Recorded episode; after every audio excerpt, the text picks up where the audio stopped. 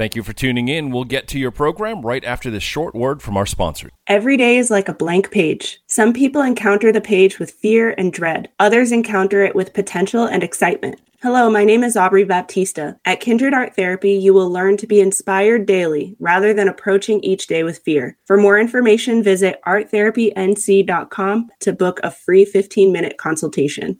My name is Alin Davis. I'm a counselor and coach with a compassionate heart and a wealth of experience. My mission is to help people journey towards recovery, self-discovery, and holistic well-being. As a licensed therapist in North Carolina, I've had the privilege of witnessing countless individuals break free from the grips of eating disorders, trauma, anxiety, depression, and find renewed purpose in their lives. For more information, visit alin davis dot com or click the buy button on this ad. I look forward to seeing you break free. Free.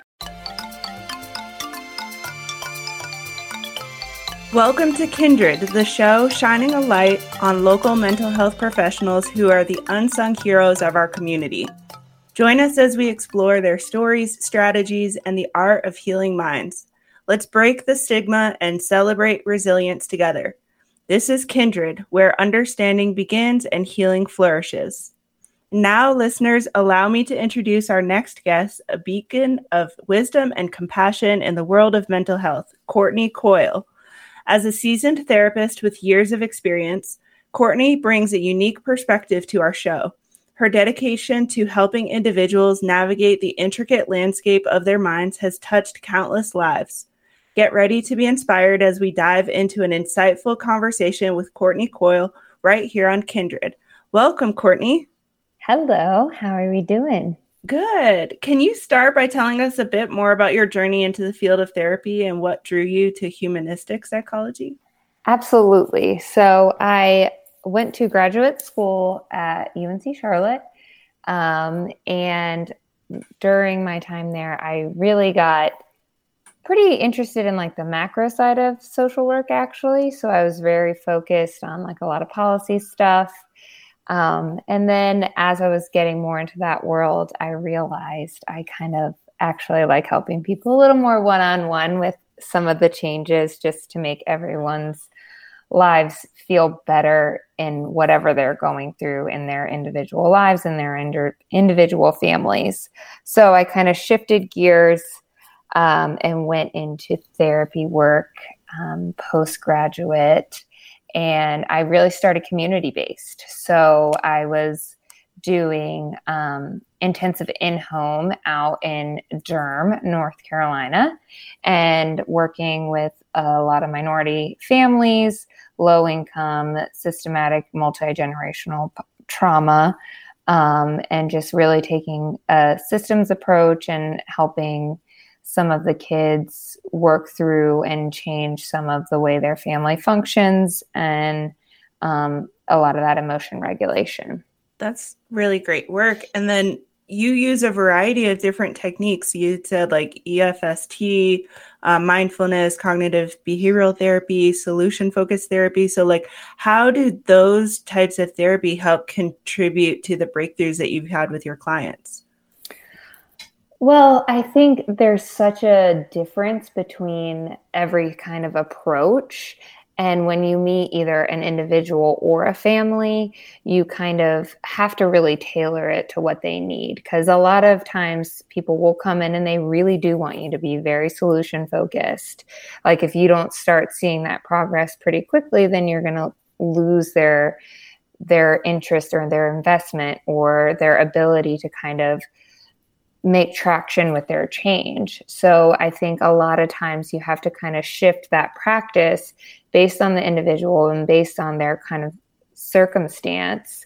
Um, but a lot of times looking at multi-relationships and looking at an individual's external relationships as well, it it can kind of be almost like a layering sometimes as well with, you know, pulling some of the skill base into whatever modality is your your main purpose.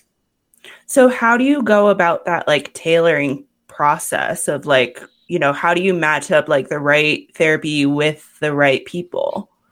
So I'm a big, big advocate of therapy shopping. And I tell my clients this every time I start with somebody new. I'm like, I should not be the only therapist that you talk to, um, because I do think like everyone has this ability to build a rapport with someone, but I also think you just aren't, shouldn't be just stuck with someone and like go through, okay, they're going to do C B T with me, but I don't really have the best connection with them, but like the approach is going to work. I'm going to get whatever I need from this service. But actually therapy should really be something that like you look forward to seeing your therapist, and like you do have that rapport, you do have that established, but you also like the way that they approach therapy, right? So there are some people that I will kind of spell out a little bit of what each model kind of looks like and and see what they gravitate towards. Like maybe they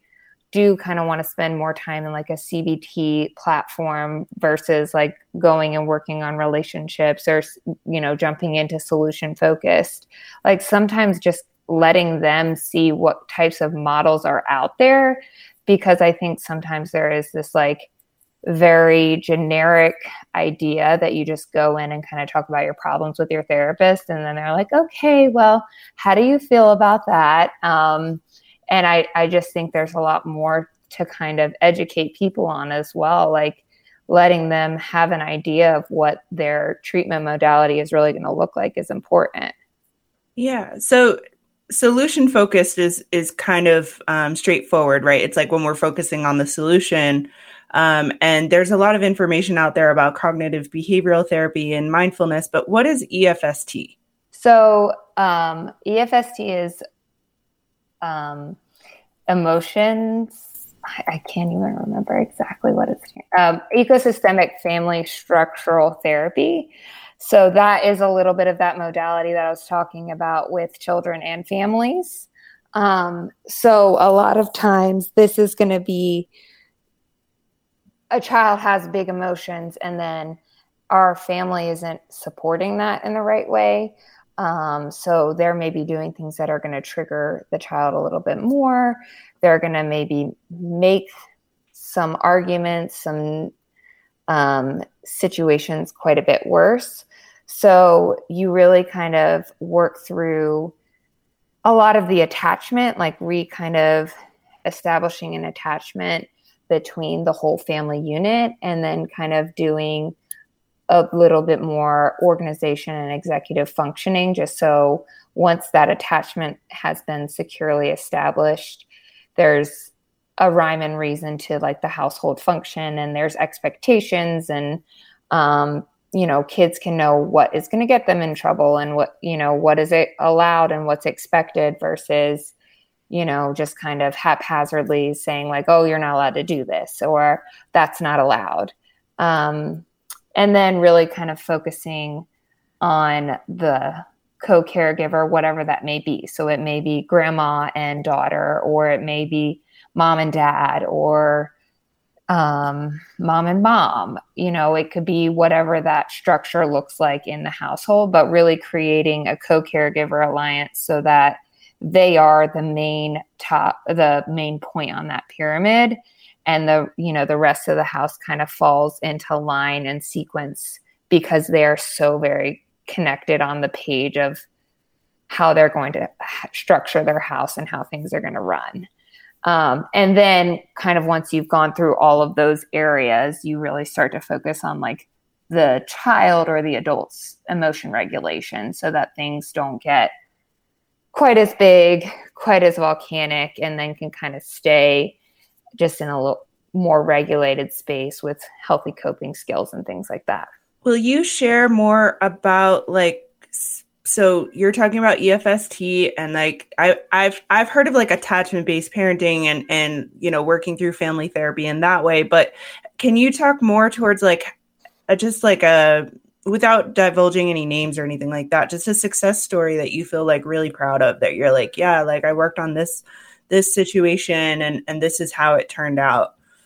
So I think something that, you know, always feels very successful is when there's like a, a potential adoption that is looking to maybe you know, be terminated. And so a lot of times our service would be kind of called in. These parents would be like, you know, we adopted this kid thinking everything would be great. They would complete our lives. But, you know, it's all it did was bring fighting and chaos and anger and trauma. And so kind of going in and like allowing the parents to truly see who that child is and understand, you know, what they've come from or who they are and what they're working through and be able to support that. And then like they're able to really create a family unit that is able to thrive and be successful um, was always very validating. Um, generally, this service can be used and is used when, you know, the house is a little bit closer to kind of breaking apart, right? Like things really aren't working. There is a lot of turmoil. So just seeing a family that can kind of come together and and truly value and respect each other, even if that you're looking at the six-year-old and just like talking to them in a way that really allows them to see, feel seen and heard and understood. Um, so just kind of creating families that can have positive interactions with each other is always really validating. That sounds so transformational, Courtney, because, you know, we're talking about like um, a kid who has probably been passed off from one foster home to the next, um, has experienced a lot of abandonment, and a family that was really looking to be able to bring somebody into their family that would, would um, just bring joy. And, and um, you know, there's always going to be hardships and challenges with new family members, but just like a sense of completeness and to be at the brink of like breaking up and failure and, and all of that, like just how devastating that would be for the whole family system to be able to intervene and literally make everyone's dreams come true. It, it it it truly is one of those times where you really do see exactly your work in in real life. You know, it's not like, oh, you know, like we've really created these great coping skills and like, you know, your client that you would see individually, like two years goes through a hardship, but really, you know, you don't see that always. You know, you don't get to necessarily see them work and use their healthy skills to get overcome these hard hurdles if you're not still meeting with them. Whereas this intervention model, it is very, it's quick, right? Like you go in, you're, you're very accessible. So like they kind of call you when things escalate, you're involved in that. Like you're really teaching a lot of the parenting skills.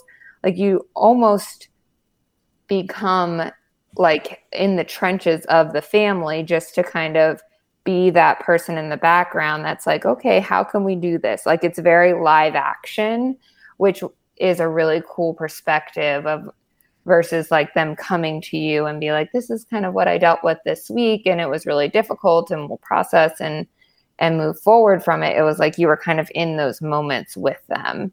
Mm-hmm. So at, and that can be very, very difficult at times. Um, you know, some there's a lot of hard things families have to go through, and you know, you have to really navigate yourself as a clinician, like being the clinician and not getting pulled to one side or the other.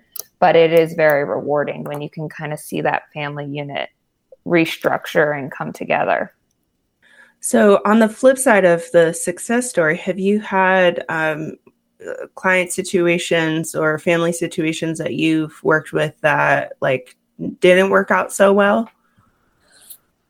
Um, absolutely. Yeah. So there's been, you know, a lot of families that, you know, haven't been able to kind of work through some of this intervention model and really have had to, you know, either put their child in foster care or send them to like a group home, um, or just kind of our cycle through a lot of therapists. Um, you know, the service that of intensive in-home is very short term. You get like a six month um, authorization, and then you can add on like two months at a time. But, you know, with the way insurance is, is usually you get like one extra off. So like eight months is, you know, you're expected to make some pretty huge family shifts. Mm-hmm. Um, and that just doesn't always happen. So there are families that kind of cycle in and out of different intensive in-home groups, different kinds of services. Um, and, you know, a lot of times when, you know, that volcano does erupt, like it can get pretty volatile. So a lot of those families have pretty high, you know, E R visits. And, you know, that is where a lot of referrals would even come from, is a family would be back in the E R because the, the child wasn't able to be calmed down or supported, and they ended up kicking or breaking or hitting someone. And um, so I, I think there is a lot of families that do kind of cycle through different therapists, which is always hard to see. Um, and I think their expectation of change is much lower at that point, because they've been kind of let down with the hopes that this model would work for them. Um, but, and there's families that just work really, really hard and still kind of stay in that cycle. So yeah, there, there's a lot of sadness within that kind of intervention as well. Just knowing that there's so many people involved that to get everybody on the same page, it's, it's a challenge. Do you, like, do you kind of keep a ratio of, um, like, these types of cases versus, like, um, more individual cases? Or do you kind of, like, balance out your caseload in a way to, like, help with your own burnout? Absolutely. Um, so I definitely have, like, at this point, like, a small load of this type of intervention, and then um, a lot more, like the individual, like anxiety, depression, um, relationship uh, type work that is maybe a little less intense, a little less crisis responding. Um, and you can, you're, when you're there, you're there. And then they kind of go really practice and, and move through some of those, their own life stressors, um, without like me jumping in, in the crisis situation. So for those clients that you would see like more on an individual basis or, or things like that, what are some actionable steps that maybe could translate to the listeners of this show? So I, I've noticed, particularly with like COVID, um, kind of ending, people have really struggled with like guilt and reprioritizing what exactly needs to be their prioritize priority. So a lot of times before, it was very easy for people. It was like, I got to go to work. That's my main priority. If I'm sick, if I'm this, I'm doing that. And now it's kind of like, well, you know, I feel a little guilty taking a little extra lunch to go visit my child at school, or, you know, I feel a little guilty taking off early, even though all my work is done. So I think not- knowing exactly um, how you want to spend a t- your time and break up your time so that A, you don't burn out, but B, you also can still enjoy the things that maybe you rediscovered you love during COVID. Like I think even during the slowdown, people started to notice some of those things come back into their life that actually just made them feel calm and actually allowed them to, you know, embrace some of the smaller things. And so rewiring some of that guilt of like, you have to be everything to everyone and everything, and noticing like, that first no is probably one of the hardest no's of like, no, I can't do that. I'm sorry. And putting that boundary into place, but like almost like you would work out your bicep, like flexing that muscle, it will kind of get easier because you will see the value of that reward later on. Hmm. Yeah, that's a super helpful tip. So you're saying that the guilt that you're seeing in your clients a lot of times is almost like an overcompensation because like they weren't doing as much during COVID. Right. Yeah. And now everyone, everyone's kind of doing a lot, right? So they're feeling like they have to give a hundred percent in er- every area. and mm-hmm. they don't want to miss anything. And they, you know, they're trying to make up for lost times in many ways, but, you know, knowing that there does still have to be some balance and some boundaries, and taking a slow day for you is not anything to feel guilty about. Mm. Yeah. If anything, what COVID showed us is like, don't necessarily have to slow down for a whole year or two, but slowing down every once in a while is helpful. Absolutely. And, you know, I think a lot of people really started to try to look into their relationships a bit more during COVID. So I, at least for my individual caseload, I did start to see a lot of like men coming into therapy that were looking to just be better partners, right? They just wanted to understand their partner a little bit better, be more supportive, you know, not just be as checked out as I think a lot of society has been for quite some time. You know, we kind of just go for, from motion to motion. And so I think some of that slowdown is really important. And I think a lot of people have just kind of been realizing that they can um, create a space where they can go out and do, but they also can enjoy and should enjoy just also having a slower day, a slower moment, a slower time. What a beautiful way to kind of like close things off is like the message is slow down, people. Slow down. We're human. We can just enjoy ourselves. Yes, I love to slow down. Courtney, how do we find more of you?